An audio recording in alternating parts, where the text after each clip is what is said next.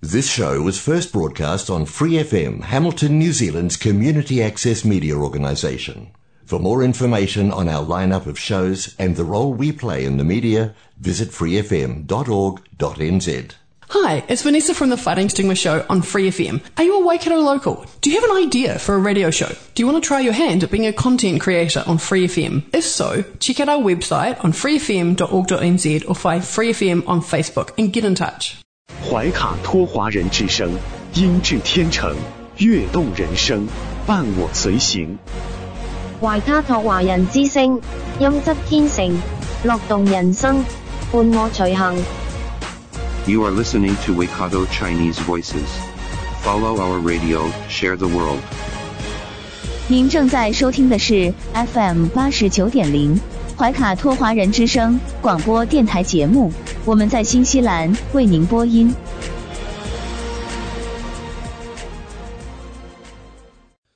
亲爱的听众朋友，大家晚上好！您收听的是我们通过 FM 八十九点零和中新华媒公众服务号为您并机直播的怀卡托华人之声晚间黄金时段的华语广播电台节目。感谢您的收听和关注，我是今晚的主播奥斯卡。在节目开始啊，我们还是和大家分享一下有关最新的新西兰疫情动态播报。那在今天下午啊，新西兰总理进行了一场新闻发布会。总理阿德恩在会上提出啊，政府将接纳滞留在昆士兰州和新南威尔士州的新西兰人回家。另外啊，短期内不会恢复与新南威尔士州的互通。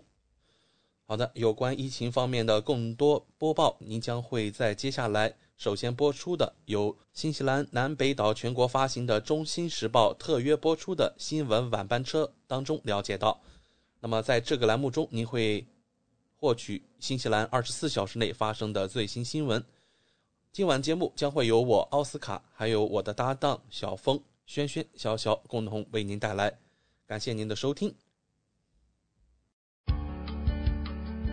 天涯不遥远，世界在耳边，声音通四海，资讯传万家。怀卡托华人之声新闻晚班车，聆听中国，感知世界。新西兰时间晚上七点，现在我们进入由新西兰南北岛全国发行的《中心时报》带给大家的新闻晚班车。在接下来的十分钟里，小峰和奥斯卡与您一起回顾新西兰国内新闻。我们首先来看第一条新闻：新西兰最新疫情动态发布。新西兰卫生部今天下午发布了最新的疫情通报，在过去一天，新西兰新增七例确诊，全部为海外输入病例，没有社区新增病例。这七例新增输入病例有五例途经新加坡。目前，新西兰的活跃病例数量为三十九例。让我们继续关注疫情新闻。日前，十五万剂辉瑞疫苗终于抵达新西兰。疫情应对部长克里斯·希普金斯承诺，新西兰所有地区医管局都不会没有疫苗可打。这批疫苗是昨天下午抵达新西兰的，直接从奥克兰机场转移到一个储存和分配中心，疫苗将会在那里进行质检。希普金斯表示，随着七月第一批疫苗顺利到货，未来几个星期我们就可以增加疫苗的接种数量了。他说，疫苗提前到货意味着地区医管局的疫苗不会存在不足的情况。各个团队都十分努力的工作，确保确保疫苗能够发挥最大功效。早前有人质疑新西兰的疫苗接种计划可能又要放缓推进，担心疫苗供货会存在问题。上周，希普金斯表示，新西兰的疫苗存货即将用完。目前，新西兰的疫苗接种水平是 OECD 国家中最低，在全球范围内排名第一百二。带来有关澳新社交圈的报道。今天，澳新免隔离互通部分重新开放，来自维多利亚州、南澳和澳大利亚东部地区的旅客，只要有登机前七十二小时的阴性检测结果，就可以自由入境新西兰。这些地区在最近都没有，或者只有零星社区传播病例。奥塔哥大学流行病学专家贝克认为，这种方式的安全性还是很高的。但如果这些州出现病例，政府必须迅速采取行动。奥塔哥大学流行病专家贝克表示，他之前澳洲旅客到访惠灵顿后确诊的案例是非常危险的，显示了免隔离互通带来的风险。虽然这是低概率事件。但后果可能相当严重。贝克说：“如果在澳大利亚的某个州有任何社区传播，我们就需要定制一个非常低的门槛，迅速暂停和该地区的免隔离互通。暂停互通对正在复苏的旅游业而言，无疑是个沉重的打击，尤其现在适逢澳洲学校假期的第一周。”新西兰滑雪场首席执行官保罗表示：“今天在四个地区重新开放的滑雪场将收复部分湿地，预定人数在今明两天已经出现了一波小高潮。但对旅游业来说，昆士兰州和新南威尔士州的游客依然是最重要的。昆士兰州、北领地、西澳大利亚和新南威尔士州的免隔离互通。”最早会在明天结束，新西兰政府将会宣布是否延长暂停互通。目前，新南威尔士州，特别是悉尼，仍有大量病例。昨天，新南威尔士州又新增了十六例确诊病例。大悉尼地区仍处于封城状态，最早将会在周五夜晚解封。让我们来关注中新交通。国泰航空将于本周重启奥克兰往来航线。疫情爆发以来，该航司已暂停客运，仅直飞货运航班。上周五，国泰宣布于七月八日重开客运服务。此前，香港政府刚刚放宽边境限制，除继续与新西兰航空合作运营代码共享航班。国泰航空将从本周四起增加一趟奥克兰往返航班。国泰航空西南太平洋区域经理表示，在短暂暂停客运航线后，公司期待重返新西兰市场，为民众提供出行服务。确保旅客安全是我们的首要任务。公司已经在各个环节加强卫生措施，让旅客可以安心出行。另外，旅客可自由调整出行安排，而不必担心任何额外费用。值得注意的是，入境旅客需遵守新西兰边境隔离规定，例如在登机前成功预订隔离设施床位。如新西兰民众有意前往香港或其他地区，应在出发前及时查看当地政府的最新入境规定。旅客搭乘航班要求强制佩戴口罩。启程航班 CX 幺九八计划在周四下午一点四十五分从奥克兰出发，并在当晚九点二十五分香港当地时间抵达目的地。回程航班 CX 二幺幺三计划在当地时间四点三十五分从香港出发，并在次日七点二十分抵达。财经方面，百万房贷现在似乎已经不是什么稀奇事，但有警告称，一旦利率上升，这些持有高额贷款的人群可能会遭受到严重冲击。房地产网站的最新数据显示，过去十二个月里，全国百分之十五的房屋销售价格超过了一百二十五万纽币，在奥克兰，这个比例甚至更高，达到了百分之三十七。仅2021年一年，奥克兰就有百分之五十七的房屋销售价格在一百万以上，而五年前这一比例仅为百分之三十三。房地产网站的首席数据科学家汤姆表示：“假设人们付了两重首付，则意味着很多人的房贷已经超过了一百万纽币。虽然不是所有买家都能够接到这么多贷款。”但可以肯定的是，很多人都是在这个房价水平中入市的。储备银行的数据显示，五月份八十九亿的房贷总额中，有八点三二亿贷给了首付不足两成的人，高于去年五月的五点一五亿，以及二零一九年的七点零七亿纽币。有房产中介表示，由于房价上升，持有高额贷款的人数也随之增加。他们将强烈的感受到利率上升带来的压力。民生新闻：六个月以前，新西兰航空前首席执行官、政府商业顾问法伊福曾认为边境将在年底开放。现在我不是太确定。在一场与疫情有关的广泛访谈中，法伊福曾建议高管猎头公司。备好多种方案以应对可能出现的不同场景，包括变种病毒导致边境在未来两三年间继续关闭。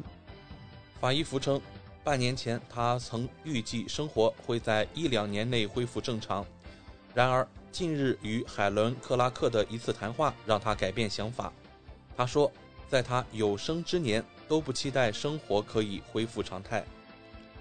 克拉克是新西兰前任总理，现任世界卫生组织疫情准备与响应独立调查小组的联合主席。自疫情以来，法伊夫一直参与政府的疫情响应和复苏工作。据他透露，早些时候政府曾在信息真空环境下开展工作，只能摸着石头过河，导致企业未能提前准备。封锁最初几周尤其难熬。每个人都高度激动和焦虑，毫无方向和头绪。法伊夫称自己每天都会收到成百上千的来电和电邮，对方希望可以协助疫情响应。实际上，我们不知道如何利用这些能量，因为我们还没能真正对问题进行界定，初期非常混乱。尽管迄今为止新西兰疫情防控有方。却无法确保在与病毒共处的下一阶段中继续取得成功。要安然度过下一阶段，我们仍然有很多工作要做。在他看来，疫苗绝对是国家前进的基石。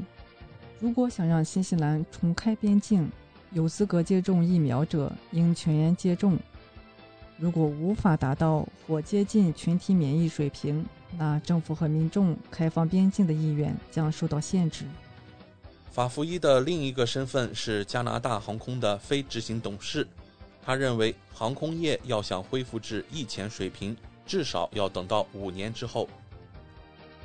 即使这样，也算是乐观估计。由于新增公共卫生流程，商务出行变得更为复杂，意味着大家不得不重新思考业务开展方式。法伊福认为，新西兰的劳动力市场表现好于预期。他相信工资补贴政策实现了良好的投资回报。在法伊福接触过的企业中，大部分去年运营状况良好。不幸的是，并非所有企业都是如此，但适用于大多数。今天新闻晚班车带来的最后一条国内新闻：今年的六月十九日至七月十一日。新西兰人迎来毛利新年，全国将举办灯火秀、烟花秀、文艺演出、风筝节、美食、植树等一系列传统庆祝活动。二零二一年二月，新西兰总理阿德恩宣布，从二零二二年开始，毛利新年第一天将成为公共假日，全国放假一天进行庆祝。好了，以上就是今天新闻晚班车的内容。接下来将进入每周一晚上由纽华特产特约播出的一档有关新西兰特产的推介栏目《纽华好物》。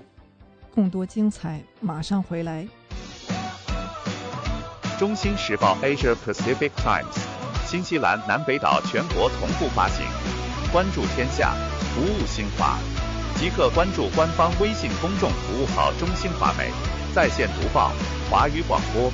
视频报道应有尽有，您关心的时政新闻，您关注的生活爆料，您想知道的商业资讯，您想了解的社会百态，离不开您的《中心时报》。您正在收听的是怀卡托华人之声，调频立体声 FM 八十九点零，这里是新西兰中文广播电台节目。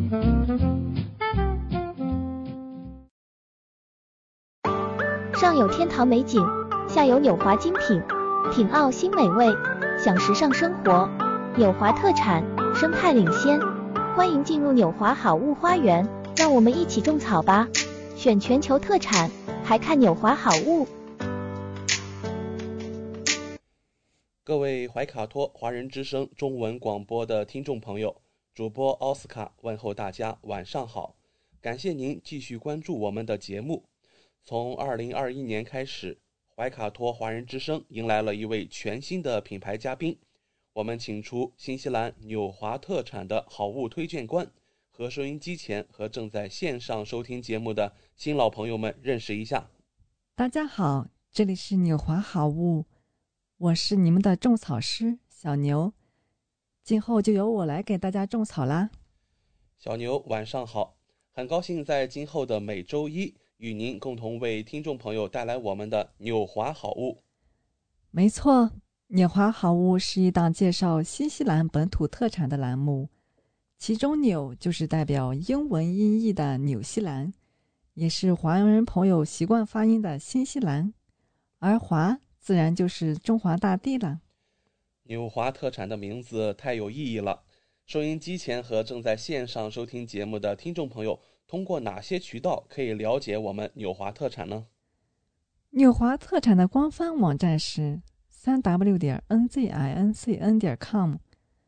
这个域名其实非常好记，N Z 代表新西兰英文简称，而 C N 是中国的英文简称，用 I N 连起来，N Z I N C N 其实就是新西兰在中国的意思。嗯，没错。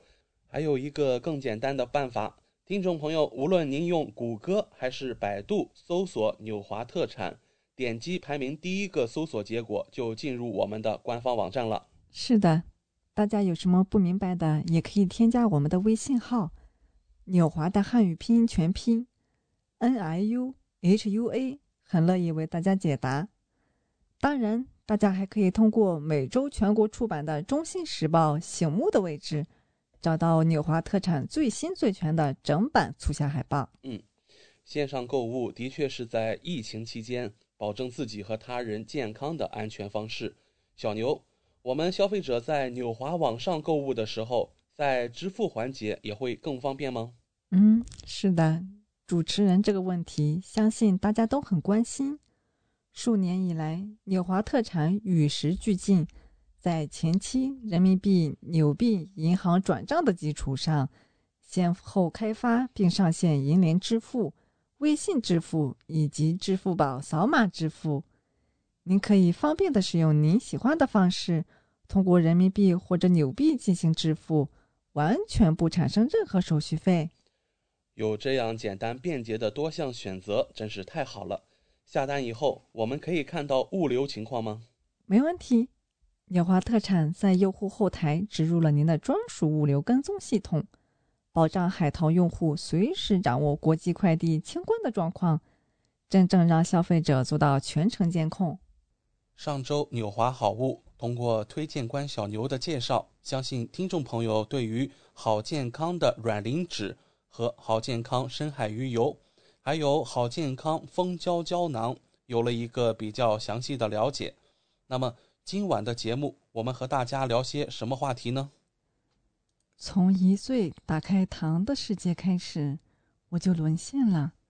虽然爸爸妈妈不给糖果，但土豆、猕猴桃等等这些食物的糖分也是不少呢。糖要控制的话，糖就不重要吗？不是的，人体的各种组织器官都要依靠糖氧化后。产生的热量来维持，也就是说，呼吸、循环、泌尿、消化及体温等的正常运转，百分之七十都靠糖。而日常摄入在补充糖分的同时，可能无法满足其他营养元素需求。那如何糖和营养兼得呢？小牛告诉你如何正确吃糖。The Good Vitamin Company 是一家专为儿童和成人生产维生素咀嚼软糖的新西兰公司。用最简单快乐的方式吃糖，还能补充营养，而且咀嚼软糖在咀嚼时，营养物质会在舌头下面吸收，并直接进入血液，比传统片剂吸收效率更高。纯素食主义者可以食用吗？可以的，他们家的软糖是果胶水果基底，不含动物明胶，没有乳制品、鸡蛋、坚果、大豆，无人造香料或者色素，无肤质认证、清真认证等等。课堂带来的快乐，总有一款适合你。懂事的大人也是明糖易躲，暗糖难防。糖醋排骨、红烧肉，糖可是点睛之笔。没事再来上个饼干、薯片、快乐水。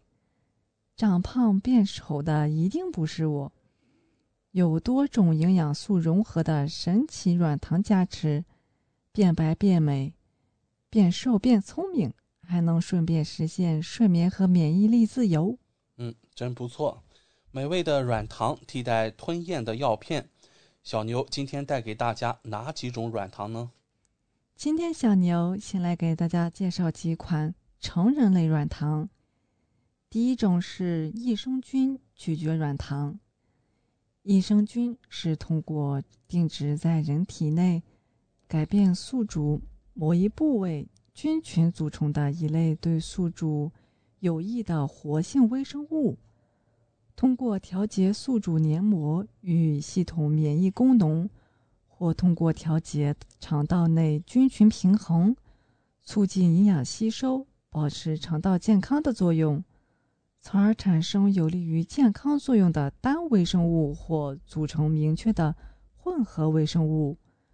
摄入人体的肠道或者生殖系统内，能改善体内微生态平衡，发挥其活性作用。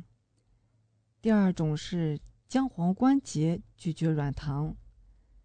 姜黄素有消炎止痛的作用，作用于关节，可减轻关节炎的疼痛体感，消炎镇痛，延缓关节老化，促进关节健康。增强关节的灵活性，促进关节润滑、灵活，缓解运动伤害疼痛，对于关节疾病、骨质疏松也有很好的预防功效。第三种是补铁维 C 咀嚼软糖，适用于身体虚弱、脸色发黄、头发干枯的人群，经常眼前发黑的人群。月经失调者、孕产妇、十四岁以上青少年贫血者、需补铁补血的人群、血气不足、容易疲劳的人群服用，可以有效改善缺铁所带来的不适，使人精力充沛、活力四射。第四种就是苹果醋咀嚼软糖。苹果醋味道酸甜，口感细腻，并且可以促进肠胃消化、吸收作用，增强免疫力，杀菌排毒，同时也减少了脂肪含量，从而深受很多减肥中女性的青睐。苹果醋软糖在保留常规苹果醋原有作用的同时，改善口感，保护牙齿。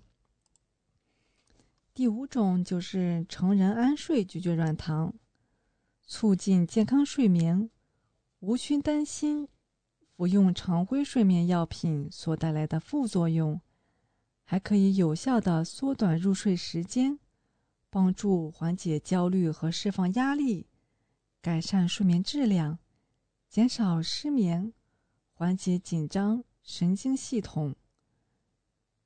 促进自然舒适的睡眠，尤其是适合失眠人士食用。第六种就是草莓味的咀嚼软糖。生物素是每一个活细胞都含有的微量生长因子，是脂肪代谢及其他氧化反应的重要辅酶，在维持人的正常生长发育、保持毛发、皮肤和骨髓的健康方面不可或缺。体内缺乏生物素，可能出现头发脱落、皮炎、倦怠等症状。头发较稀疏的人，若服用生物素的话，可以防止脱发。最后一种是成人维 C 咀嚼片。维 C 是一种高效营养补充品，可以帮助修复和维护牙齿和骨骼。同时有助于减缓和防止对健康身体组织的细胞损害。维生素 C 为免疫系统提供支持，并有助于铁的吸收。维生素 C 可以减少生病和发冷的时间。受伤后，维生素 C 还可以生成将韧带、骨骼、关节和肌腱结合在一起所需的胶原蛋白。The Good Vitamin Company 和新西兰最大的研究中心和实验室合作，用最新的药典方法提供全面安全的化学和微生物测试，而且几乎每年都是各大药房、医院维生素软糖品牌的销售冠军。全球各地的小伙伴都来打卡呢。QQ 的水果味简直啦！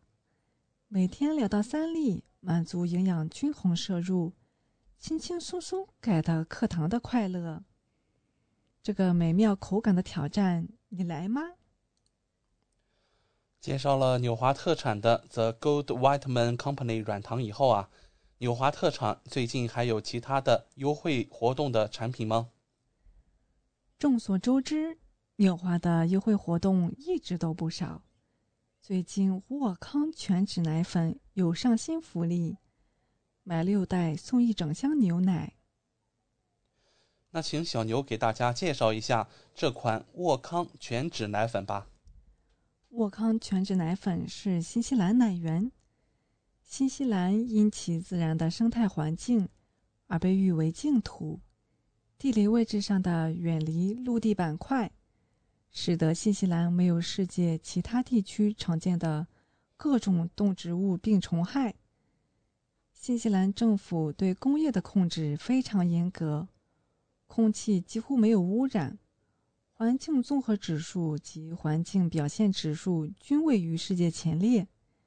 天然牧场和农场约占国土面积的一半，畜牧业采用天然放养方式，草饲牛。禁止使用激素和转基因饲料。大家知道，以饲料喂养过的奶牛，其生产的牛奶可能会含有激素或转基因的成分。这些成分对饮用者的身体有着不良的影响。所以，相较饲料喂养，新西兰的奶源天然纯净，同时其奶制品采集工艺先进。等众多优势也注定了新西兰奶粉闻名世界。乳制品是新西兰的立国之本，对新西兰的重要性不言而喻。新西兰一向对乳制品行业管控的很严格，新西兰成为了享誉世界的乳制品强国。其生产流程以及全程可追溯的供应链管理方式。为消费者打造出了高质量的奶粉。好的，谢谢小牛的介绍。那么，沃康全脂奶粉还有什么其他的优势吗？它的地理环境优越，新西兰位于南太平洋南纬三十四至四十七度之间，全国百分之九十五的土地被绿化覆盖，天然牧场和农场几乎占据了国土很大面积。而且高度重视工业污染，空气、水资源质量极佳，被誉为净土。新西兰广阔的草地资源，年平均降雨量为六百四十到一千五百毫米，雨量充沛，气候适宜，一年四季常青。新西兰优越适宜的环境，为奶牛场提供了得天独厚的饲养条件。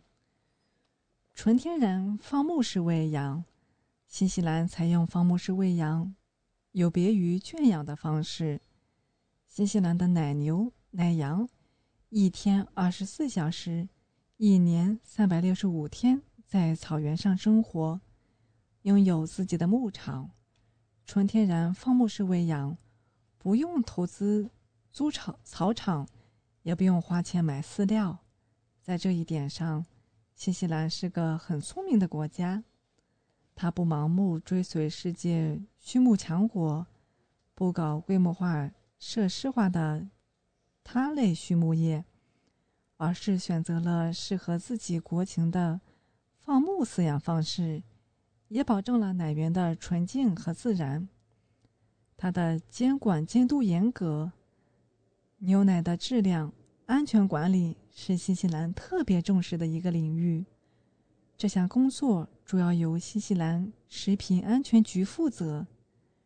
食品安全局制定质量。安全管理的规章和标准，对奶牛、奶羊实行风险管理制度。具体的评估和检测工作委托有认证资格的第三方质量安全检测实验室和风险评估机构具体承担。它的外包装采用德国专利技术的防爆拉链，避免在开封后的第二次使用中。因密封不良导致空气长期自由进出袋体，从而为乳粉发生复原反应和脂肪发生氧化反应提供诱因。外包装袋的安全气密性，保障了沃康全脂牛乳粉的干燥，成功阻绝气体和水分的渗入，以防止乳粉发生凝结。均匀细腻且干燥的乳粉遇水即化。它的生产工艺的卓越精湛，造就了沃康全脂牛乳粉的每一粒乳粉都有均衡的营养价值。留存牛奶的最大营养价值是沃康全脂牛乳粉成功所在之处。嗯，谢谢介绍。据说啊，沃康品牌获得过很多大奖。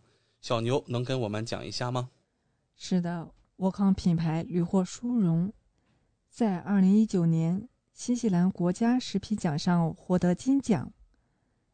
二零一八年度亚洲食品创新奖获得最佳包装设计奖、最佳无添加奖，还有获得二零一八年度国际饮品奖、最佳新品牌奖。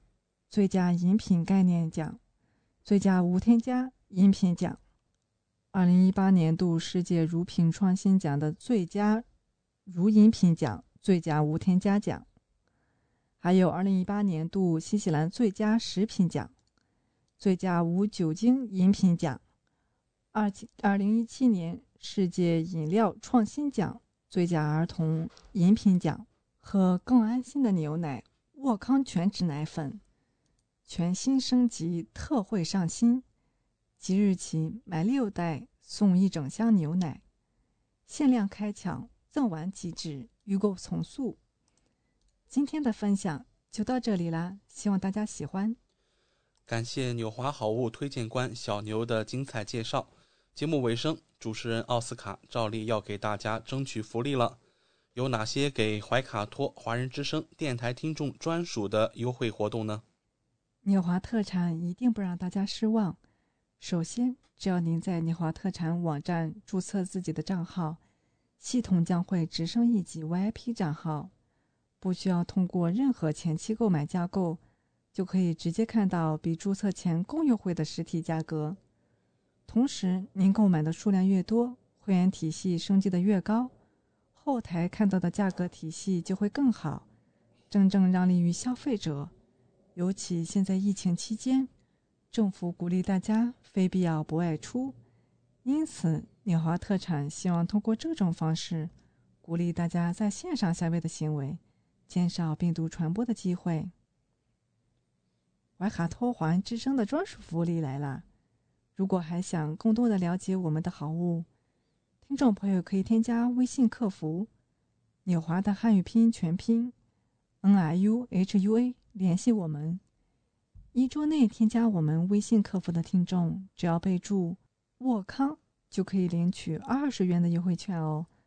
这是怀卡托环之声听众朋友的专属福利，通关密码只在本台播放，而且每周都不一样，还请您注意收听啦。感谢纽华好物推荐官小牛带给怀卡托华人之声的专属优惠，期待下周同一时间您继续带我们分享纽华好物。请各位听众别忘了谷歌和百度搜索排名第一的纽华特产，或者可以随时添加我们的微信客服“纽华”的汉语拼音全拼，就可以看到我推荐的超多好物啦！谢谢大家。谢谢小牛做客怀卡托华人之声。纽华特产立足澳新本地，为世界各地消费者与生产公司之间打造了流畅的沟通渠道，避免不必要的中间商，厂家直接供货，一手货源保证。纽华特产现已具备澳大利亚、新西兰、德国、香港、韩国、泰国、英国七地大型仓储仓库。与知名品牌商联手合作，涵盖千余种保健、强身、养生等特产品，丰富了海内外客户的选择，成为广大代购和电商首选平台之一。请大家每周一晚七点十分锁定怀卡托华人之声，我们和纽华好物推荐官小牛在这里不见不散。上有天堂美景，下有纽华精品。品澳新美味，享时尚生活，纽华特产，生态领先。欢迎进入纽华好物花园，让我们一起种草吧！选全球特产，还看纽华好物。感受东方文化，体验汉语魅力。怀卡托华人之声电台主播轩轩主持，中文了不得，让您足不出户。感受地道中文，轻松学汉语，快乐中国行。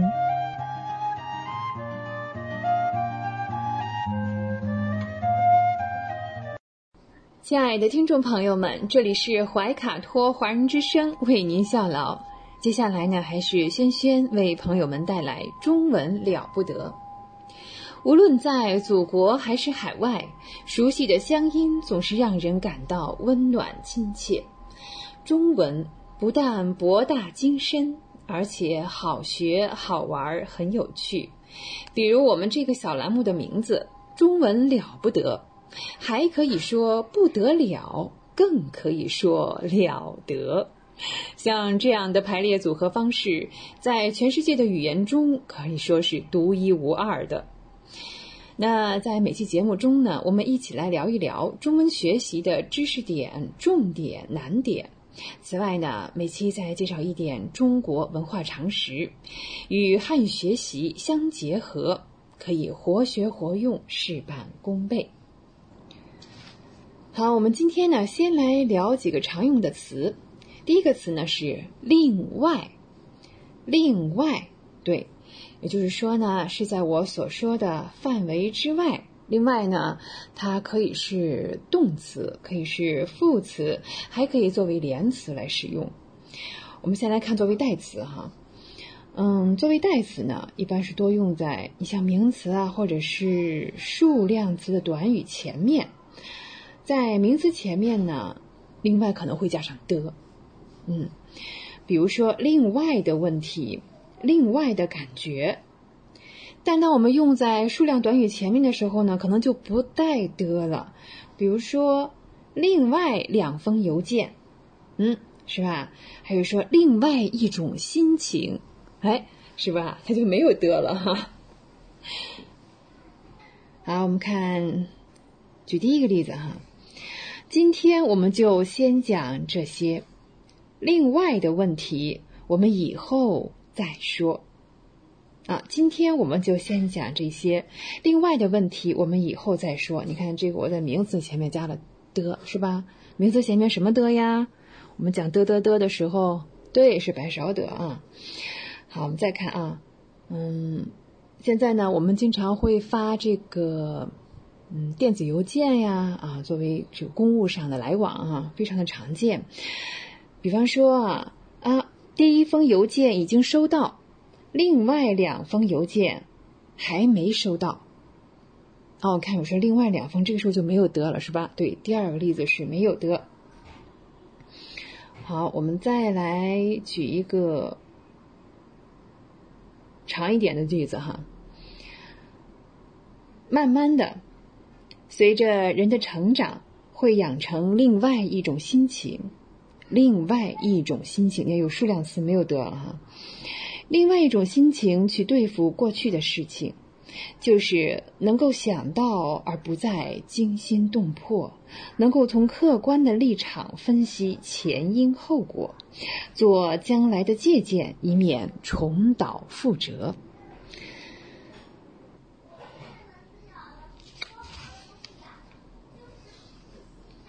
好，这是另外作为代词，我们再来看一下它作为副词。作为副词的时候，哈，那副词我们说了是用在动词啊或者动词短语的前面。嗯，它经常和还、又、在等连用啊。这个又和在哈，一会儿有时间我们再多聊一点哈。嗯，怎么讲呢？我们举个例子哈，比如说，哎，今天没时间了，这些问题我们另外找时间谈吧。嗯。今天没时间了，这些问题我们另外找时间谈吧。这是跟我们刚才举的代词那个例子意思是一样的，只是作为不同的用法。你看，就在句子的不同的位置上出现，是吧？我刚刚作为代词的时候怎么说的？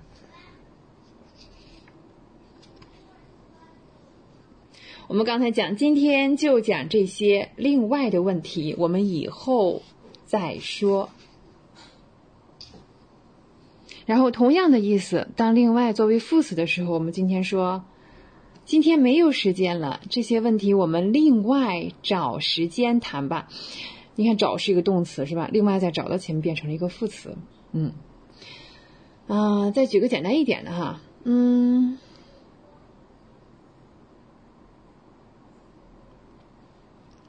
好，我们还是有请我们的 VIP 小白。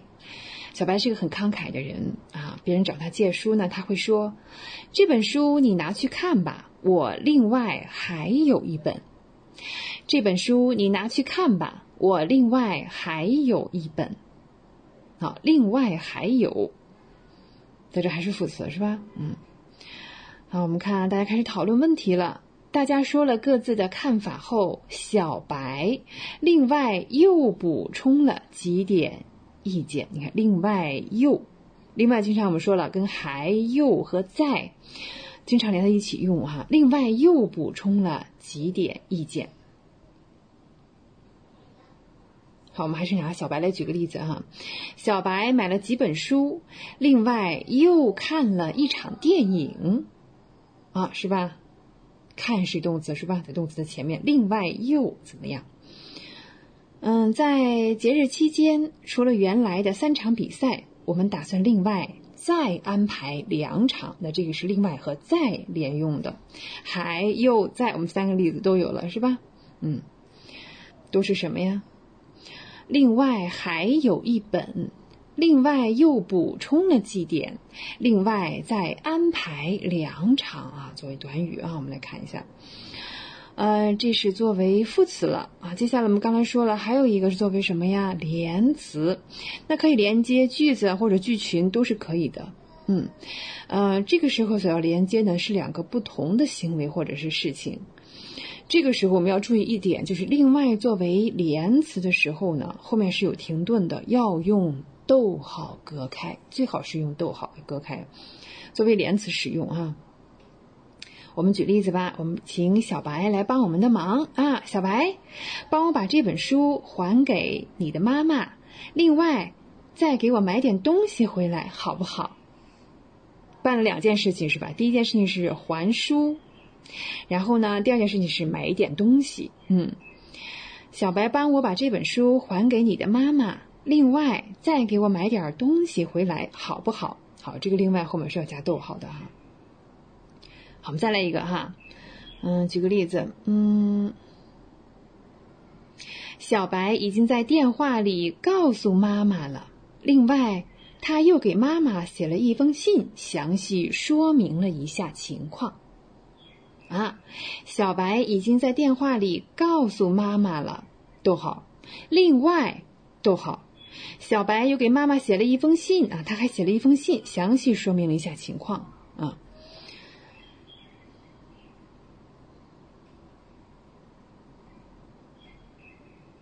他办了两件事情，对吧？啊，一个是在电话里讲，另外一件事情呢要写信。再看哈，我们还是两件事情。第一件事情，我们说啊，这个学期的安排；另外一件事情呢，我们想聊一聊如何提高学习自觉性。嗯，把这两个呃意思用另外连接起来，另外在中间作为连词，怎么连呢？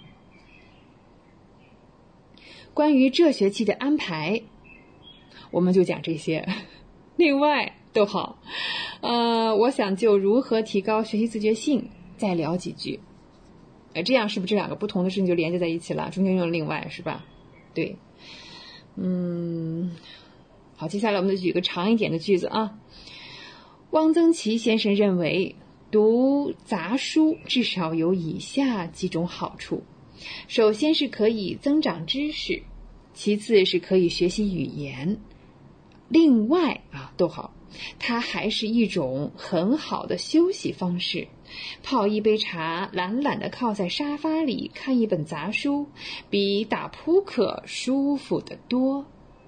嗯，好，这是汪曾祺先生给我们分享了，迄今为止还是非常健康的一种生活方式，是吧？对。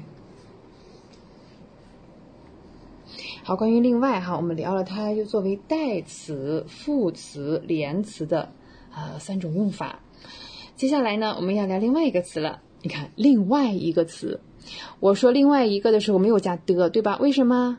我们刚才讲了为什么呀？啊，因为是一个是吧？对，在数量词的前面啊，另外的后面就不加的了，直接加数量词就可以了。另外一个词，好，这个词是什么呢？叫如此。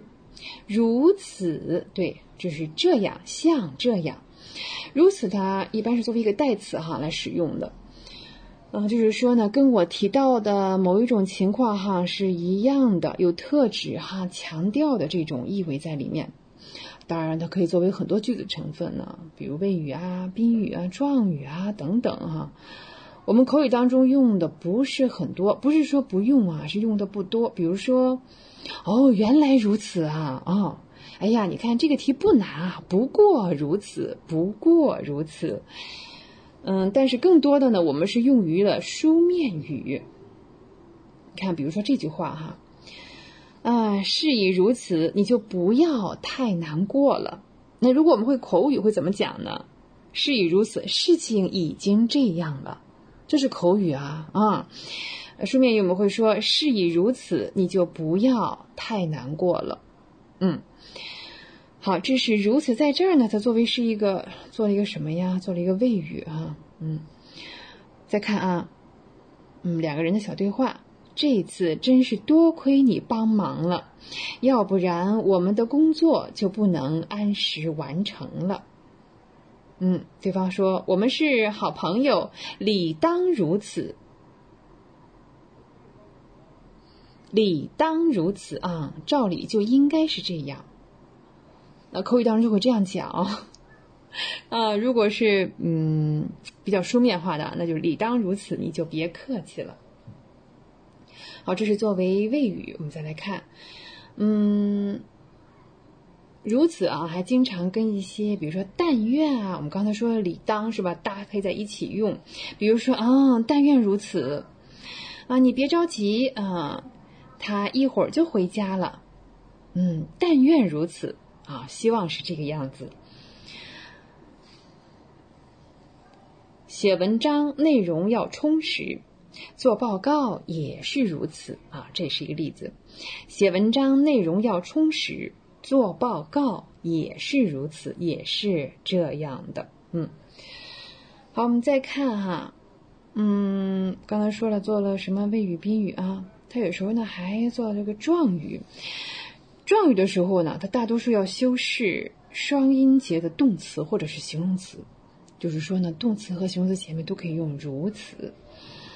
嗯，如果是单音节的词哈，比如说大、小、高啊，我们会在如此和这个形容词之间加一个之，比如说如此之大。好，这是作为和单音节的词连用哈，如此之什么？那如果是双音节的词，你看我们不说大，我们说伟大，那就可以直接加上伟大，如此伟大。就不要如此之了，嗯，如此之伟大也也有这样用啊，但是太文言了哈。啊，我们还是来举个例子哈。啊，小白最困难的时候，朋友对他如此关心，小白非常感动，是吧？嗯，小白最困难的时候，朋友对他如此关心，他非常感动。好，我们再来看小白啊。校长见小白如此勤奋，于是聘请他担任补习班的教员。校长见小白如此勤奋，你看勤奋是双音节是吧？啊，那如此就直接加上勤奋，于是就聘请他担任补习班的教员。我们再试试这个单音节的哈。调查结果出来的如此之快，快，就这一个字是吧？啊，那加上如此之，如此之快，完全出乎我们的预料。那如此的后面还可以加上否定的结构，可以啊。他们竟然如此不负责任，真是令人气愤。嗯。他们竟然如此不负责任！你看后面加上这个否定结构是吧？真是令人气愤。此外呢，嗯，如此呢还可以和虽然、尽管啊、即使这样的关联词，比如说虽然如此、尽管如此、即使如此啊。我们再来还是试试例子啊。嗯，小白出国之后，妈妈哭了好几天。虽然如此。妈妈对小白出国还是表示支持。虽然如此，就虽然是这个样子，虽然妈妈很伤心哈。小白出国之后，妈妈一连哭了好几天。虽然如此，妈妈对小白出国还是表示支持。再来一个啊，嗯，来个尽管如此怎么样？试试哈。小白在工作上勤勤恳恳，嗯，尽管如此，他还是被。辞退了，呃，悲剧啊，被 fire 了。小白在工作上勤勤恳恳，尽管如此，他还是被辞退了。啊，今年可能这种情况也不少哈。嗯，可能受了疫情的影响，也并不是说工作的人就不好，对吧？嗯。好，我们再试试，即使如此，即使如此，嗯。第二天，律师又拿出了很多证据，即使如此，被告还是不承认。好，我们这是把这个“如此”啊作为什么代词呀？嗯，它的一些用法哈。当然，它做这个语法成分时候做谓语啊，做状语啊，什么宾语啊等等啊，我们都举了这些例子。哦，我们刚才讲了，如果有时间，我们再聊一下这个“又”和“在”哈。嗯，这个又和在啊，它们作为副词的时候哈，嗯，都可以放在动词的前面啊。当然了哈，表示呢动作或者是发生的这种情况呢是重复的出现了。对，就比如说啊，又加上动词或者是再加上动词，但它们之间啊，嗯，肯定是有区别的。那都表示重复时间，是不是怎么用都行呢？也不是这样。如果又加上动词啊，比如说啊，又买了一件新衣服，和这个再买一件新衣服是不是不太一样呢？这种感觉。我们再看这个又哈，又加上动词呢，就表示哎，呃，发生了重复的动作或情况。你看刚才又买了一件新衣服，也就是说呢，我可能前面已经买了一件新衣服了，现在又买了一件新衣服啊。嗯，在这个再加上动词，比如说再买一件新衣服，表示我这件新衣服还买不买啊？就是在后面要买的这件还没有买，对，还没有发生的重复的动作或者是这个情况。你看啊，我已经买了一件新衣服，下午呢又买了一件新衣服，我准备晚上再买一件新衣服。对呀，你看啊，我说这个又买了，这个后面加了一个了，是吧？表示这个动作已经完成了哈。那我说再买一件，后面。动词的后面的就是买是吧？没有加其他的成分啊，就是这个表示它将来啊要要发生的事情。我们还是来举例子啊，比如先说这个又吧。上个星期我买了一条裙子，好，昨天又买了一条裙子。嗯，对，因为北半球的夏天来了嘛。啊，嗯，也就是说，你看又哈，它是在句子的。这个第二个部分里面出现，第一部分里面肯定有一个条件哈，就是表明这种情况，一种什么样的情况，说明一下已经发生了什么。再来哈，小白上午已经喝了一杯咖啡，下午又喝了一杯咖啡，嗯，喝两杯咖啡是吧？好，那他晚上还要不要再喝一杯呢？哦，这个时候就加上了再是吧？对，那就是晚上这杯还没喝呢啊。再看啊，嗯，好比说小白最近迟到了啊，比较多。小白前天迟到，昨天迟到，今天又迟到了。哦，难怪他被辞退了。啊，小白前天迟到，昨天迟到，今天又迟到了。嗯嗯，好，我们看啊，这个又我们举了这是几个例子，三个例子哈，最后再来一个比较短的。小白昨天看了一个电影，今天又看了一个，啊，一天一部电影是吧？这两天，小白昨天看了一个电影，今天又看了一个，嗯，我们再用这个在哈来举一下例子。嗯，妈妈们经常希望孩子们多吃一点啊，因为妈妈精心准备了很多。她经常说：“哎呀，你只吃了一点儿，再吃一点儿吧，再吃一点儿吧，你看，再吃一点儿吧。”啊，再吃一点这个，再吃一点那个啊，嗯，就是这个嗯还吃没吃呢？对呀，他要求你吃肉，你还没吃呢，是吧？所以呢，你只吃了一点儿，再吃一点儿吧。妈妈们的话，嗯，我们再举例子啊，小白家里只有一个面包了，要再买一些。小白家里只有一个面包了，要再买一些。好。嗯，再说哈，嗯，小白在外面吃饭啊，有一个饭店呢，他昨天去了一次，觉得还不错，所以今天呢想再去一次。对，这次还没去呢啊，他在想是吧？对，那个饭店小白昨天去了一次，明天还想再去一。好，今天的语言知识点哈，我们聊了。有什么呢？如此，另外，又聊了一下这个“又”和“在”的用法上的区别，哈。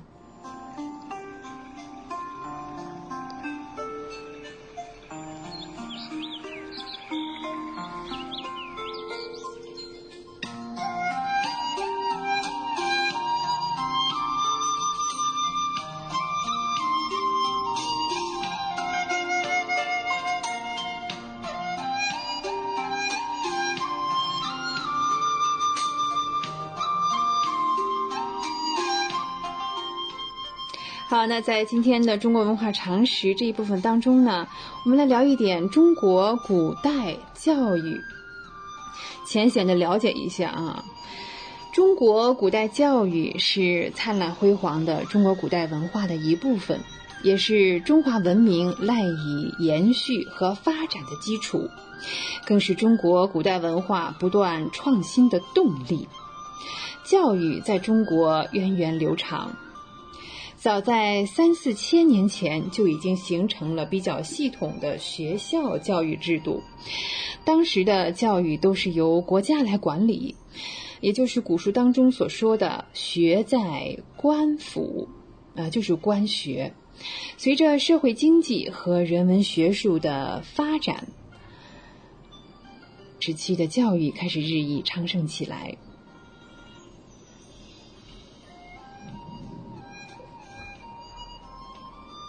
比如说，著名的教育家孔子，他率先打破了“学在官府”这种陈规，倡导有教无类，把教育的大门向民间敞开。他聚众讲学，宣传自己的思想和主张，因而呢，成为最早的私学创立者。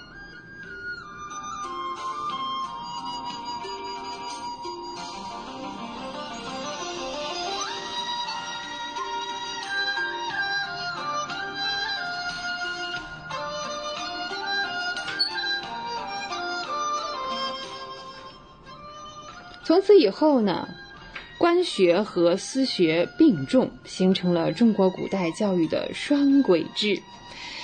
封建制度确立之后呢，为了培养人才，国家一方面是鼓励官学，积极的兴办学校，招贤纳士；呃，另一方面呢，也允许发展私学。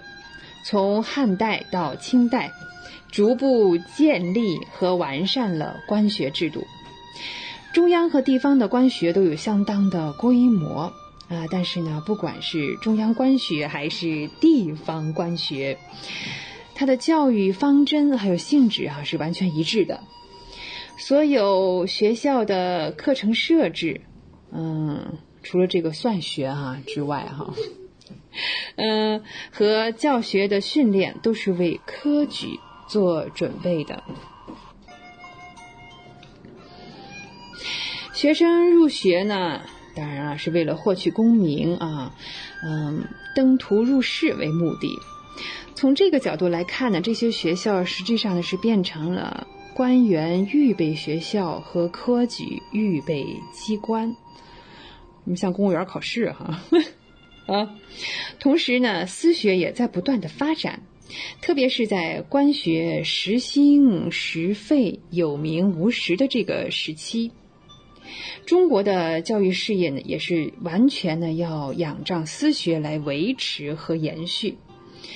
嗯，私学是比较自由的，师生呢也是积极主动的成分比较多啊，互动也比较多。教学内容呢和方法比较新颖活泼，教学质量也很高啊。呃，历史上著名的思想家、科学家、文学家，很多是出于这个私学之门。官学与私学并行发展也是相互补充，这是中国古代学校教育制度的一大特色。我们自古以来就有中国特色，是吧？嗯，各行各业都是这样。由于古代学校教育的对象多半是官僚贵族的子弟，大多数平民的子弟呢，嗯，就很难入学了。因而呢，家庭教育就格外重要。对呀，那不入学就不能说就不受教育了，家里还有家庭的教育，是吧？许多的历史人物的成长的过程就说明了，他们是在父母兄长的严格的家庭教育下长大的，经过了刻苦读书，取得了成就。你比如说孟子，这是家教当中最有名的例子，是吧？孟母三迁，这应该是中国比较早的家庭教育的范例之一。《三字经》当中说过：“昔孟母，择邻处。”这就说明啊，孟子的母亲她懂得环境对儿童教育的影响，主动的呢去选择住处，比如说从墓地呀迁到了这个商市啊，嗯，又从商贸市场呢又迁到了学校的旁边，三迁其舍。这时呢，孟子才开始读书习礼，孟母呢啊见此也是高兴地说：“此真吾儿之所居也。”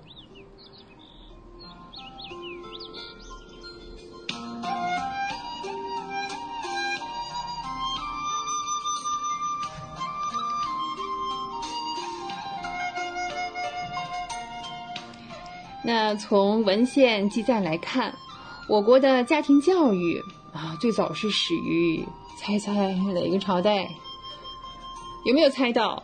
真的很远啊！最早是始于西周啊，但是那个时候可能还没有形成这个系统的教育思想，嗯，但是家庭教育还是有的。现在呢，一般认为孔子是家庭教育的鼻祖。你看这个《论语记事》当中，他们记载着，孔子要求儿子礼学习诗与礼。那他说呢，不学诗就不会说话，不学礼就无法在社会上立足。那由此可知，孔子的教育目的，嗯，他的内容啊也是很明确的。他对儿子的教育跟对自己学生的教育是一样的，都是要求他们学诗习礼，以立足于社会和用于社会。汉代以后呢，由于儒学的特殊地位和影响，嗯，这个诗书礼仪啊，成为家庭教育的基本内容。比如说忠孝节义啊，也是家庭教育的基本要求。嗯，封建时代的家庭教育呢，由此呢逐步规范起来了啊，这就就形成了系统，是吧？形成规范化了。到了南北朝时期，嗯，文学家颜之推搜集了历代家教的典故，然后结合自己家庭的实际情况，写成了《颜氏家训》二十篇。内容涉及到家庭教育的各个方，它的精华部分就在塑造民族文化心理、维护社会稳定方面起着非常积极的作用。其中呢，你像尊老爱幼啊、勤政廉洁、为人正直、勤奋学习、节俭朴素等内容，至今仍是有积极意义的。所以说，这个《颜氏家训》啊，是中国最早的一部家庭教育专著，有没有？嗯，在古代的教育体系中呢，嗯，学术的教育呢也是比较发达的，它不太等同于这个学校的教育哈，不太完全一样，也不属于家庭教育，嗯，它这个教育阶段哈，相当于小学。嗯，比如说我们有这个蒙管啊、私塾啊、族学啊等等啊，有不同的名称对它。在教学的方面呢，一般是个别教授，比如说一对一啊、一对二啊，或者小班课啊，是吧？呃，学生们入学之后先识字，然后学《三字经》《百家姓》《千字文》，最后呢再来学四书啊。当然了，同时也要学习书法啊，怎么做对呀。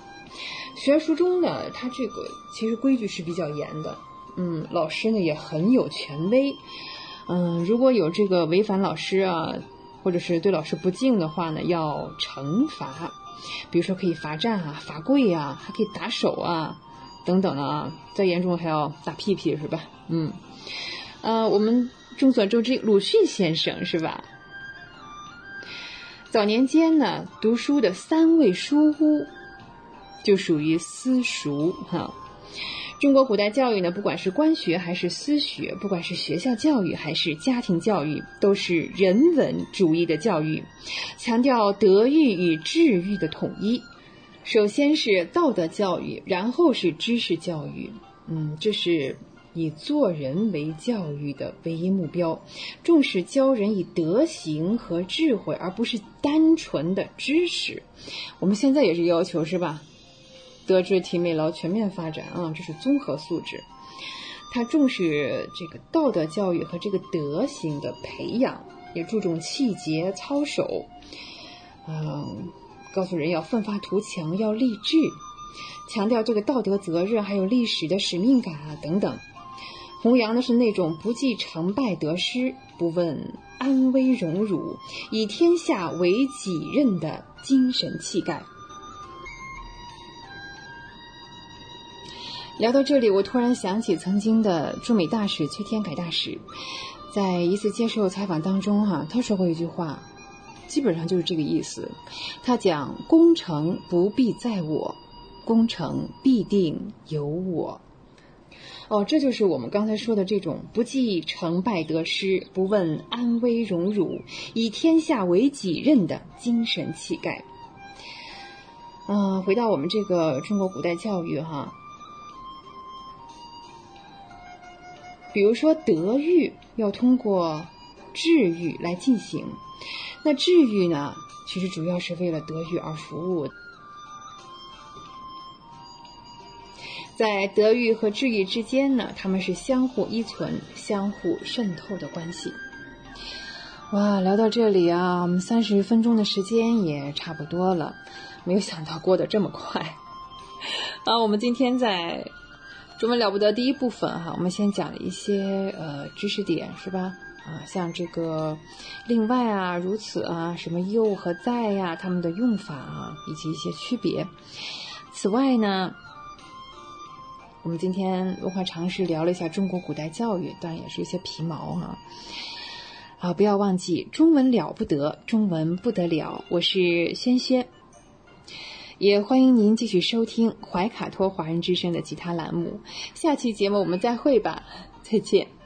怀卡托华人之声，音质天成，悦动人生，伴我随行。怀卡托华人之声，音质天成。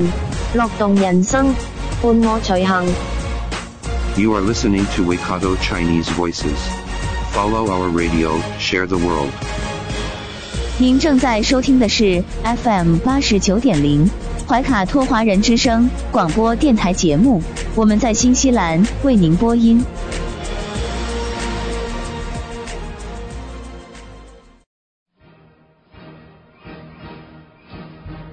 观点改变生活，动态触手可得。中新时报特约节目《全球新闻纵览》，关注大千世界，传播价值资讯。怀卡托华人之声整点播出。家事、国事、天下事，事事关心。这里聚焦了社会的点点滴滴。最新最快的国内外政治经济动态，尽在每周一八点的全球新闻纵览。今晚直播间为您播报的主持人是小峰和奥斯卡。首先，我们来关注中国大陆新闻。中办发出通知，要求认真学习贯彻习近平总书记在庆祝中国共产党成立一百周年大会上的重要讲话精神。神舟十二号航天员乘组圆满完成首次出舱活动全部既定任务，已安全返回空间站天河核心舱。两万三千箱，我国自主研发设计，全球最大双燃料集装箱船建造项目收官。每秒产生一百八十八亿个。中国科学家实现世界最快适时量子随机数发生器。“十四五”时期，我国将持续深入开展村庄清洁行动。天安门广场庆祝景观向公众开放到七月十五日。北京禁止单位发钱物替代防暑品。高温作业引起中暑，诊断为职业病，算工伤。北京今年将发展一千个养老助餐点。中山公园来金雨轩修缮开放，设有红色文化体验区。浙江省庆祝中国共产党成立一百周年的献礼作品歌剧《红船》登国家大剧院，恢宏再现建党大业。布氏鲸在深圳大鹏海域出没，多部门展开。鲸豚保护联合巡查。沈阳市养老护理员职业技能提升培训班开班。宁夏探索推行净采矿权出让。广西南丹一村庄被洪水围困，武警官兵紧急救援。下面带来一组经济新闻：中国节水灌溉面积达到五点六七亿亩，喷灌。微灌等高效节水灌溉面积达到三点五亿亩。又有十七家机构拿到基金投顾试点批文，迄今已有五十家机构入围。出口退税新系统上线，申报效率提升约百分之三十。格力大跌，董明珠急了，三十亿大动作，回购放大一百二十倍。阿拉山口口岸上半年出入境中欧班列突破三千列。国际油价变局创近三年新高，全球多地油价飙涨，居民排队加油。四千六百亿芯片巨头中芯国际公告，核心技术人员离职，目前技术研发工作正常进行。李子柒签约公司获得字节跳动入股。钢铁板块年内涨超百分之二十六，多股上半年业绩亮眼。带来一组疫情新闻，国家卫健委七月四日通报。三日，三十一省市新增确诊病例十四例，均为境外输入病例。其中，云南四例，广东三例，福建两例，天津一例，辽宁一例，上海一例，广西一例，四川一例。新增疑似病例三例，均为境外输入病例，在上海。三十一省份累计报告接种新冠病毒疫苗。十二亿九千六百零三点七万剂次。钟南山请大家放心，打国产疫苗，对德尔塔变异株都有效。首批四百五十人团队进驻广州国际健康驿站，驿站将由十一个片区组成。四十四天，广州战役大事记公布。下面带来一组法制新闻。民政部会同中央网信办、工信部依法关停了中国人民文艺家协会等十一家非法社会组织网站。中国航天科技集团通报张涛同志酒后打人事件，即日起暂停其履职，配合调查。兰州警方侦破一起特大电信网络诈骗案件，抓获犯罪嫌疑人三百余人。带来一组军事新闻：国防大学政治学院《共产党宣言》情景教学馆在上海开馆。空军历史题材话剧《红鹰》在京首演。只有五个字：亲爱的妈妈。十八岁牺牲烈士陈祥荣写给妈妈的信展出，网友泪目。带来一组文体新闻：国家网信办。滴滴出行严重违法违规，收集使用个人信息，下架整改。滴滴出行回应被下架，将严格按照要求下架整改。全国十八所中医药高等院校代表齐聚山西中医药大学，联手推进中医药自信教育。呼伦贝尔民族文物考古大系已出版六卷。二零二二年底完成全部十卷的编撰出版工作。中国首个专事海岛旅游大数据研究和应用重点实验室，在三亚的海南热带海洋学院揭牌。关公忠义精神与湖湘文化研讨会在长沙举行。来看港澳台方面，港澳新闻。香港七月四日新增三例确诊病例，均从英国抵港，且全部带有 L 四五二 R 变种病毒。外交部驻港公署正告美方，不要穿凿附会，妖魔化香港国安法。香港电子消费券计划正式实施，已有超过二十万名市民完成电子登记。香港男子拒捕。突然向港警腰间猛扑，企图夺枪瞬间被抱摔在地制服。台湾新闻：台湾新增三十七例新冠本土病例，新增两例死亡病例。花莲民众争打疫苗残疾还得百米冲刺，网友发文觉得很悲哀。海峡两岸产业合作区、海峡两岸青年就业创业基地。次日，在湖南省长沙市授牌。赴四川、台湾农业技术专家表示，坚守农业一线，建设好第二故乡。下面来看国际方面，多国媒体和专家制作节目及视频，祝贺中国共产党成立一百周年。联合国经社理事会主席阿克拉姆点赞百年中国共产党。第九届世界和平论坛主题：疫后国际安全合作需维护与践行多边主义。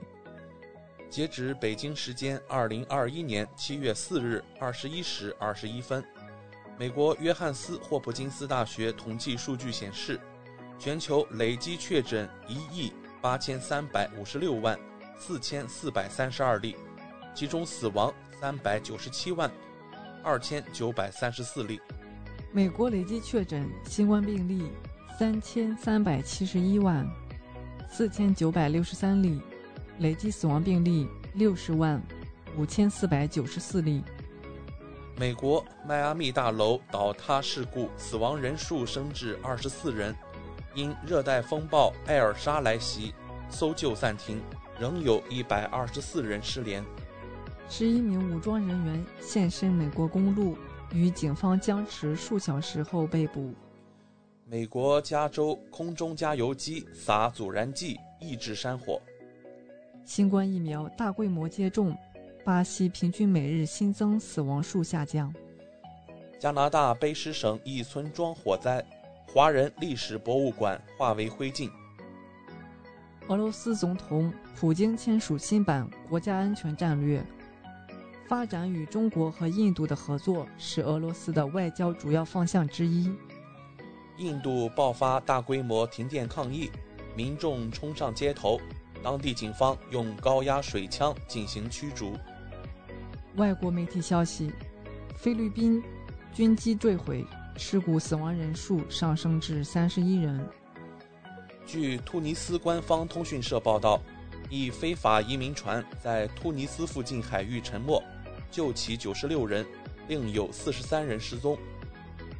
菲律宾军方一架载有九十二人的飞机坠毁，已有十七人遇难。四十人获救。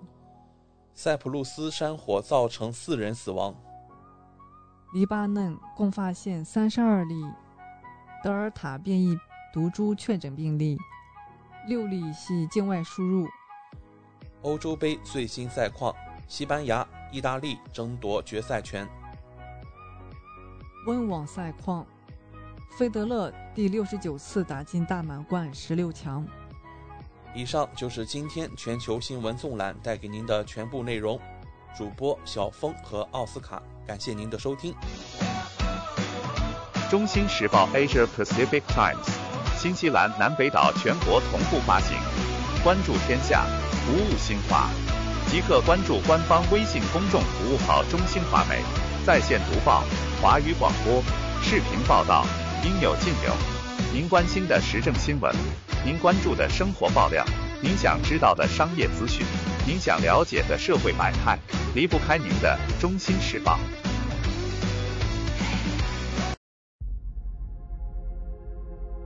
地球是我们既神秘又熟悉的家园，走过了四十多亿年的奇妙旅程。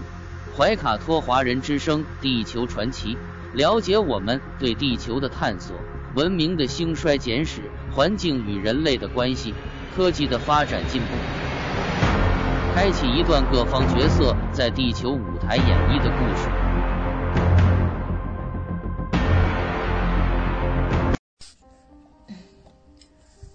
亲爱的听众朋友，大家好！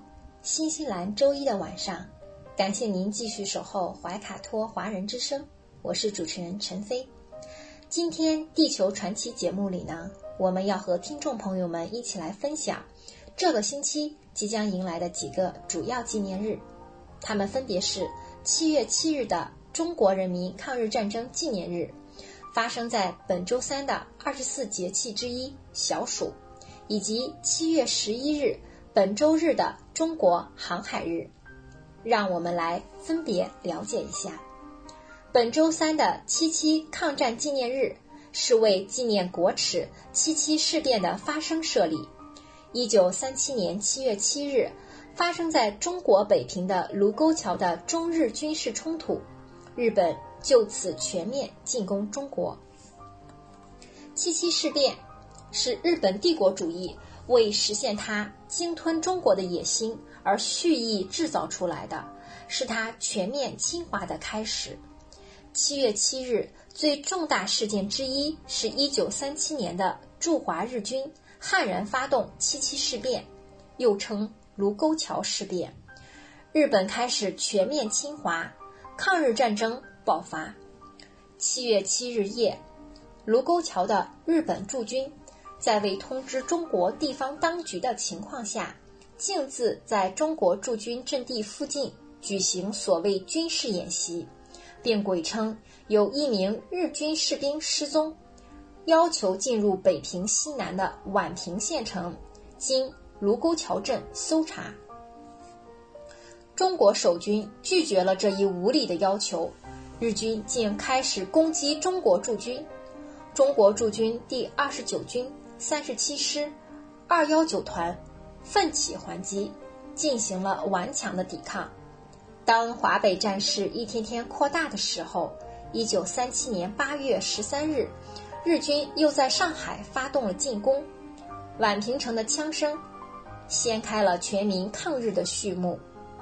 在中国共产党倡导建立的抗日民族统一战线的旗帜下，以国共合作为基础，全国各族人民，包括港澳台同胞、海外侨胞，同日本侵略者进行了历时十四年的艰苦卓绝的斗争。中国人民抗日战争是中国人民抵抗日本帝国主义侵略的。正义战争是世界反法西斯战争的重要组成部分，是近代以来中国反抗外敌入侵第一次取得完全胜利的民族解放战争。中国人民抗日战争的胜利，成为中华民族由衰败走向振兴的重大转折点，为实现民族独立和人民解放、建立新中国。奠定了重要基础，为世界各国人民夺取反法西斯战争的胜利、争取世界和平的伟大事业做出了巨大贡献。东京时间，一九四五年九月二日上午九时，同盟国联合受降典礼在停泊于东京湾的美国军舰“密苏里号”上隆重举行。日本政府全权代表和大本营全权代表分别在投降书上签字。美国、中国、英国、苏联、法国和荷兰、澳大利亚、加拿大、新西兰的全权代表在日本投降书上签字确认，接受日本投降。投降书即刻宣告生效。至此。中国人民抗日战争胜利结束，宣告日本帝国主义彻底失败，世界反法西斯战争取得了完全胜利。本周三的七月七日，我们还将迎来二十四节气之一的小暑。俗话说：“小暑、大暑，上蒸下煮。”小暑是夏季的第五个节气。虽然它不是一年中北半球最热的时候，但此时很多地方的人们已能感受到高温的威力。小暑是一个表示温度变化的节气，为了应对之后愈发炎热的天气，民间有一些流传已久的习俗，如讲究实心，也有人家会趁着天气晴好，晾晒衣物、书籍之类。按传统算法，小暑是干支第五月的结束，以及未月的起始。此时太阳到达黄金一百零五度，与每年公历七月六日到八日交节。暑有炎热的意思，小暑为小热，还不十分热。不过，小暑虽然不是一年中最炎热的时候。但接下来的节气就是大暑，民间素有“小暑大暑，上蒸下煮”的说法。小暑不是节日，习俗并没有特别复杂。这个节气之后，天气开始变得闷热。小暑前后，除一些地区收割冬春小麦等作物外，农业生产上主要是忙于田间管理，也要特别注意防范旱、涝、风灾等。面对小暑后炎热的天气，人们有一些约定俗成的做法。夏天天气热，古代虽然没有冰箱，但大户人家往往会提前存储一些冰块，夏天取出来使用。有些商家还会把杨梅、桃子等时令的水果切碎放在冰里，做成冷饮，很像现在的冰粥。趁着小暑前后晴天比较多，气温也高，人们会抓紧时间把书籍。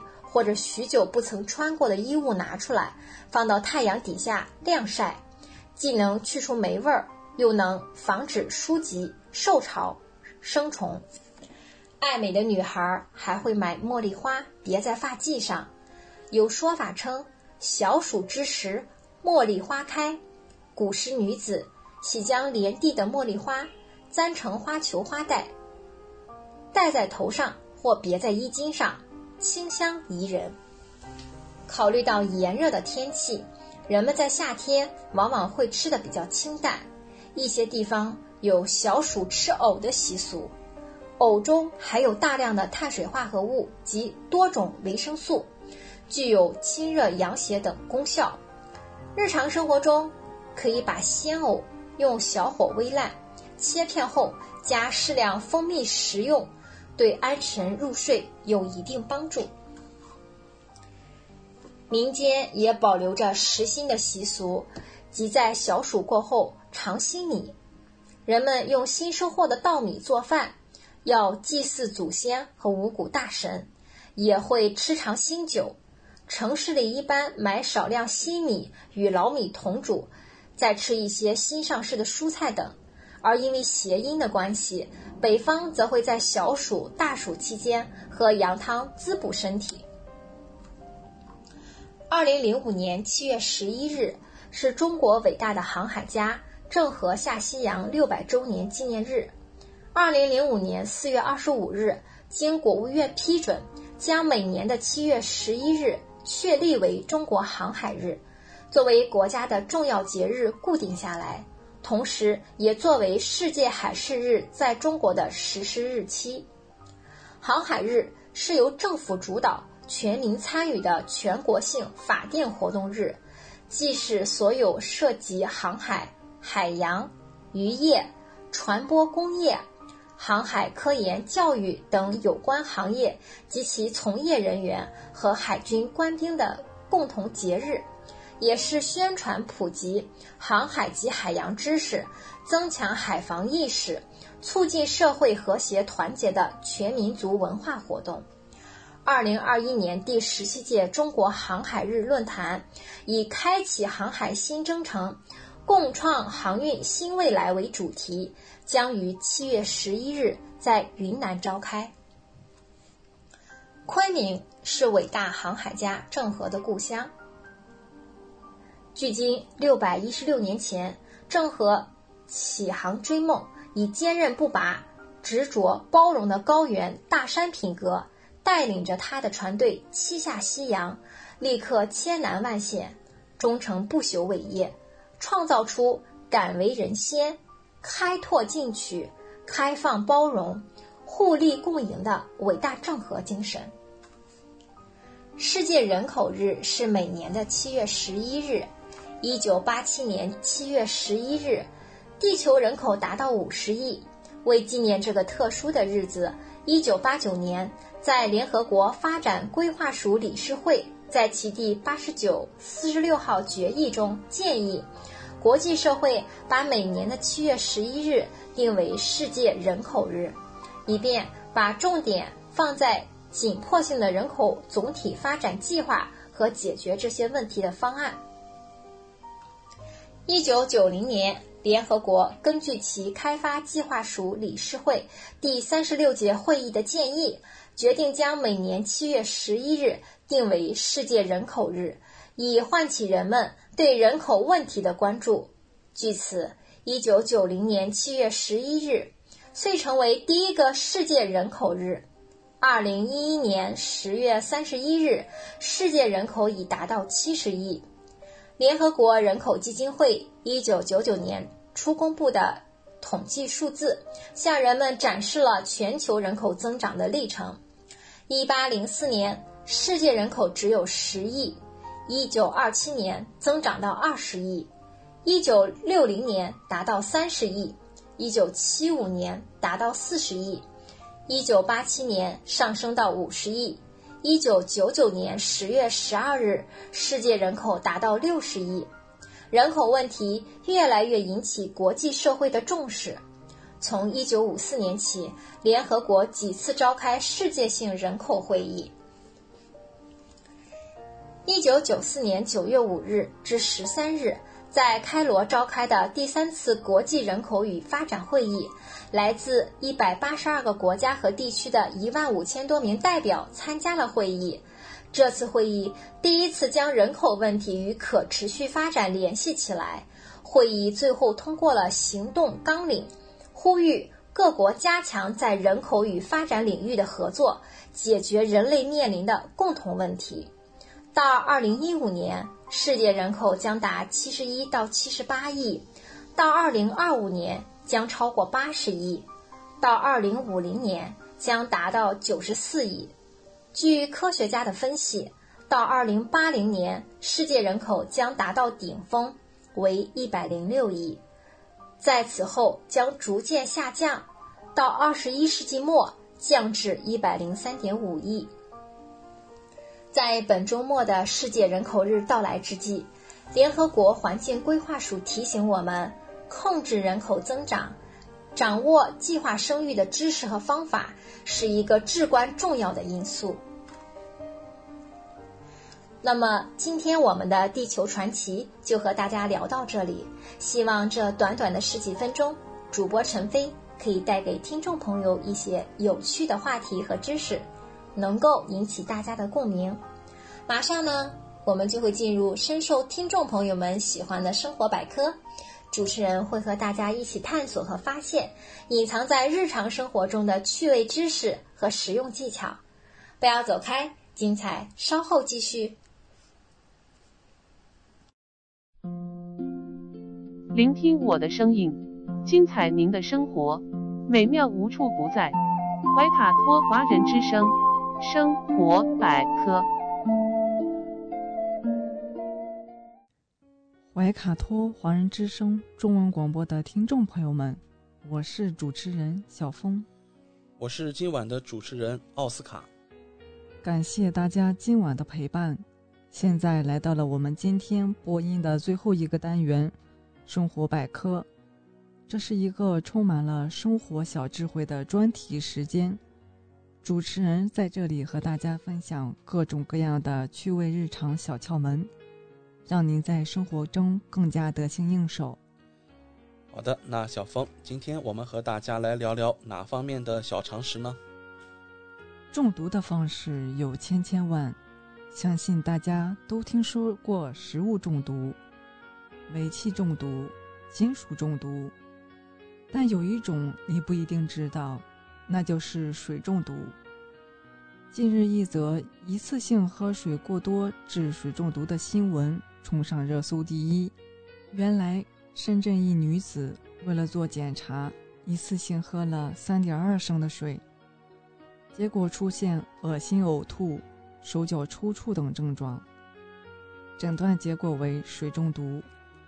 真的没想到，喝个水还能中毒啊！那一天少喝或者只喝一点水行不行呢？有没有什么方法可以判断自己的身体缺不缺水？今天怀卡托华人之声的主播就和听众朋友科普一下喝水还能中毒的话题。当水的摄入量远远超过身体排出量时，过多的水分就会滞留在机体中，导致血浆被稀释。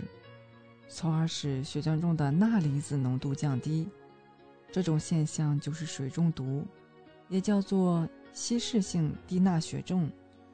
在正常情况下，身体中细胞内外的钠离子浓度处于平衡状态，但当水中毒时，细胞外的钠离子浓度比细胞内的更低。为了保持细胞内外的浓度平衡，细胞外的水分会流向细胞内，导致细胞膨胀。如果是脑部细胞发生膨胀，由于大脑是由坚硬的脑骨固定和包裹的，脑组织受到挤压，则可能会导致脑水肿，出现头痛、嗜睡、视力模糊等症状，严重时甚至可能致命。我们平日摄入的水，大多数都是通过尿液排出体外的。所有的尿液都是经过肾脏过滤形成。当喝水过多或过快时，肾脏就需要过滤出更多的尿液排出体外，增加肾脏的工作量。所以，为了肾脏的健康，喝水不能过多，也不要过快。对于心脏功能不好的人来说，喝水过多而不能及时排出的话，会使心脏不胜负荷，导致心脏功能下降，甚至心脏衰竭等危及生命。另外呢，喝水过多还会导致腹痛、腹胀、腹泻等消化道并发症，以及电解质紊乱引发的头头晕、眼花等症状。既然喝水过多可能会出现这么多的状况，甚至还会中毒，那少喝点水行不行呢？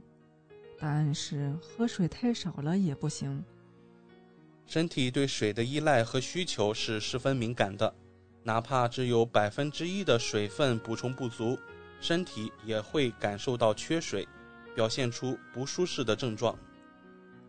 当身体缺水时，首先会感觉口渴、焦虑、烦躁、头疼、困顿等。随着缺水程度的增加，可能会有发热、皮肤弹性减弱、血压下降、呼吸过度，甚至晕厥，严重可致死。所以，常补充水分要适量，喝水过多或过少都不科学。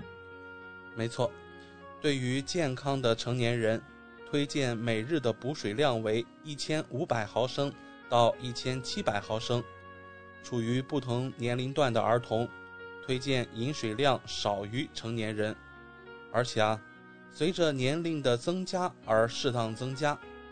具体的饮水量还要根据劳动强度、出汗多少以及气温情况进行合理的增减。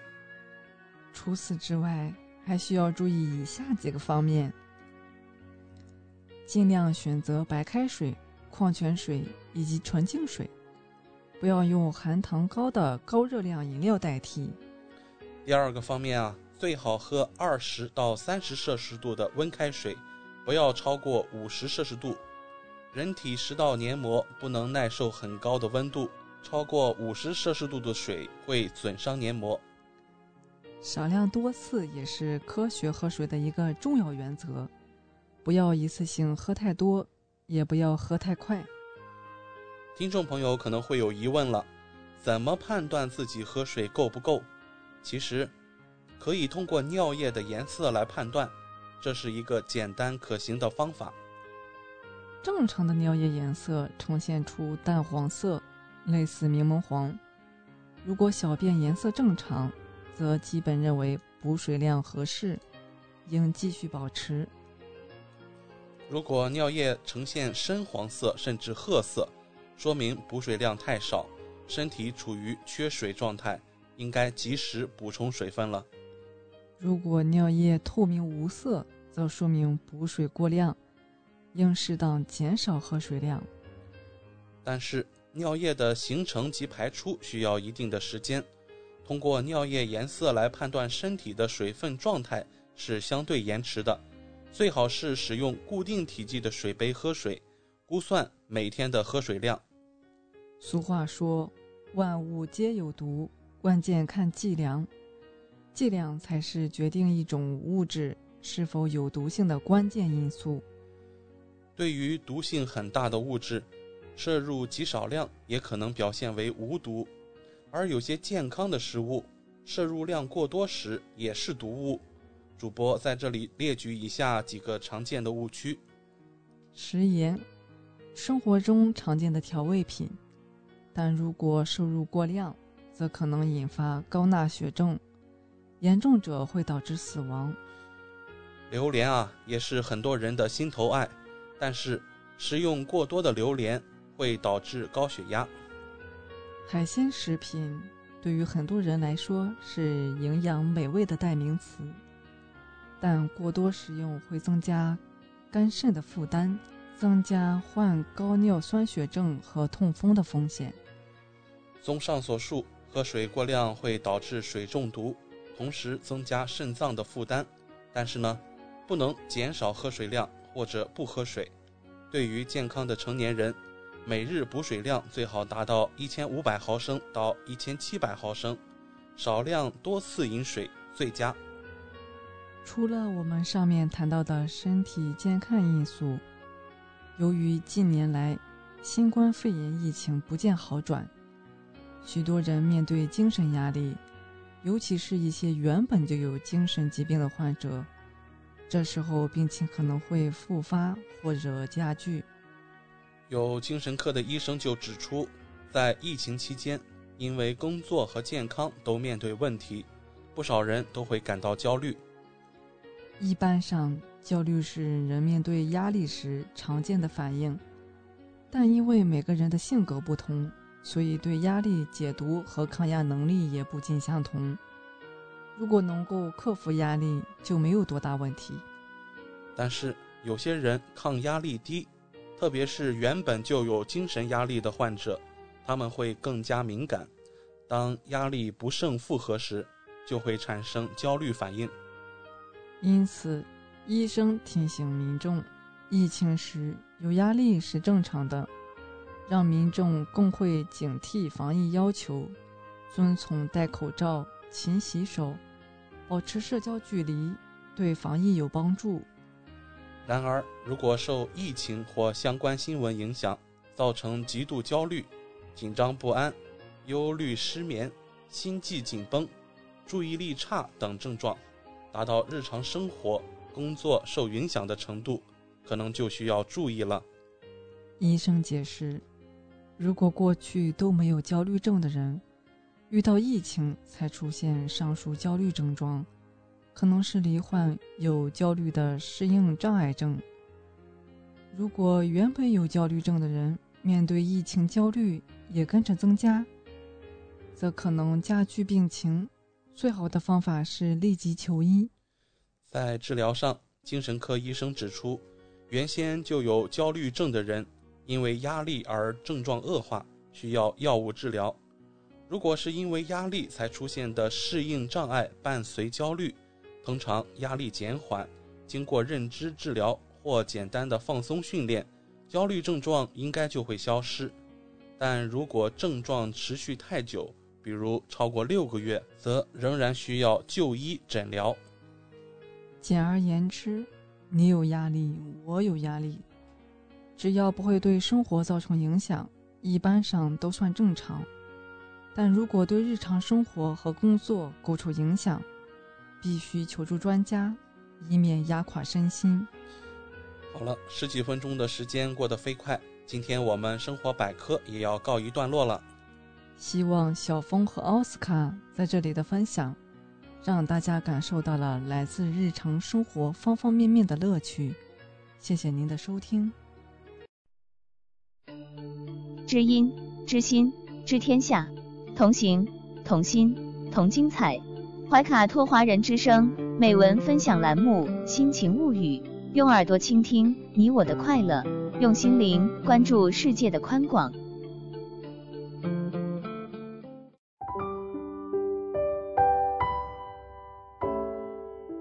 人民日报微信的读者朋友们，大家晚上好，这里是人民日报夜读，今天跟您分享的文章是。请不要打扰别人的幸福。听过这样一句话，并不是每一条鱼都生活在同一片海里，每个人都有自己幸福的阈值，如鱼饮水，冷暖自知。若用自己的经验随意去评价他人的生活，只会给彼此带来麻烦和困扰。我老家在一个偏僻的山村，有一年，村里有个孩子考上了大学，虽然只是一所普通的大学，可在当时也是一件值得骄傲的事儿。孩子父亲特意叫了亲戚朋友一起庆祝。有个外地回来的远房亲戚问孩子父亲：“你儿子考的什么大学？”孩子父亲刚说出学校的名字，那位亲戚就用轻蔑的口吻说：“那个大学并不怎么样啊。”孩子父亲的神色一下就暗淡下来。其实，每个人对幸福的感知都不同。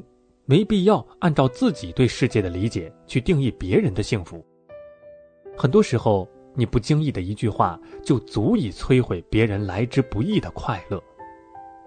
不轻易评价别人的人生，是对别人的尊重，也能反映出自己的修养。曾读过这样一个故事：有位姑娘带着母亲去旅行，担心母亲坐飞机不习惯。她综合考虑后，选择了火车卧铺，既方便照顾母亲，还能带母亲欣赏途中风景。这是她和母亲的第一次长途旅行，两人都格外开心。母亲在微信群里和人分享这份喜悦，有位亲戚知道后嘲讽地说：“你们怎么不坐飞机去呢？坐火车要坐好几天，多累呀！”母亲连忙解释。说自己年纪大了，害怕坐飞机，但对方并没有听进去，自顾自地说起自己坐飞机的体验，还一个劲儿劝说他们坐飞机。母亲看着手机，沉默许久。后来在旅行途中，母亲也不怎么说话，眼睛一直盯着窗外看。原本期待已久的旅行，笼上了一丝阴霾。直到快下车的时候。母亲才突然试探性的问女儿：“假如我想坐飞机去旅行，你会同意吗？”女儿立马点点头，母亲这才释然的笑了。每个人对幸福的定义都不一样，有时一个人脱口而出的话语，在不经意间就会打扰到别人的幸福。人生海海，各有各的经历和不易。你嗤之以鼻的东西，或许在别人那里就宛若珍宝。人活着，发自己的光就好，不要吹灭别人的灯。曾看过一则公益短片。深夜，一栋居民楼下，一对环卫工夫妇坐在长椅上吃馒头。黑暗中，他们手忙脚乱，不小心将一些咸菜撒在了地上。楼上的女主人正好开灯去阳台收衣服，看见了这一幕，于是就一直将灯亮着。女主人的丈夫下班回家后，打算关掉阳台的灯，却被她拦住。她悄悄带着丈夫来到阳台上，看见楼下的环卫工夫妇正在灯光下享受着温馨的晚餐。两人相视一笑，转身回屋，留下阳台的灯，照亮并温暖了他人。还有一位网友分享过他的经历，他自幼在小地方长大，很多东西都没见过。上大学后，第一次和朋友去吃烤鸭，他直接吃起了面皮。当时很多人都用奇怪的眼神看着他。有一个朋友开口说道：“你也喜欢只吃面皮吗？我也喜欢单吃面皮。”说着，直接夹起一张面皮塞进嘴里，随后。那个朋友又拿起一张面皮，将黄瓜、大葱、蘸酱和烤鸭包在面皮里，默默的给他演示了一遍正确吃法。多年以后，这位网友对这件事一直记忆犹新。人生路漫漫，每个人都可能会经历无助、尴尬的时刻，但也总会有那么一盏灯，悄悄温暖我们的心。真正的关心。应该如春风拂面，沁人心脾；亦如冬日暖阳，不炽热，但恰好温暖。那些不动声色的关心，才是最高级的善良。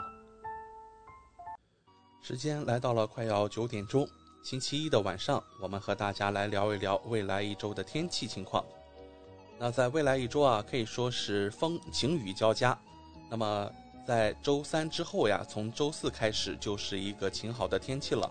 我们具体来看一下，明天星期二小到中雨，温度呢九摄氏度到十六摄氏度。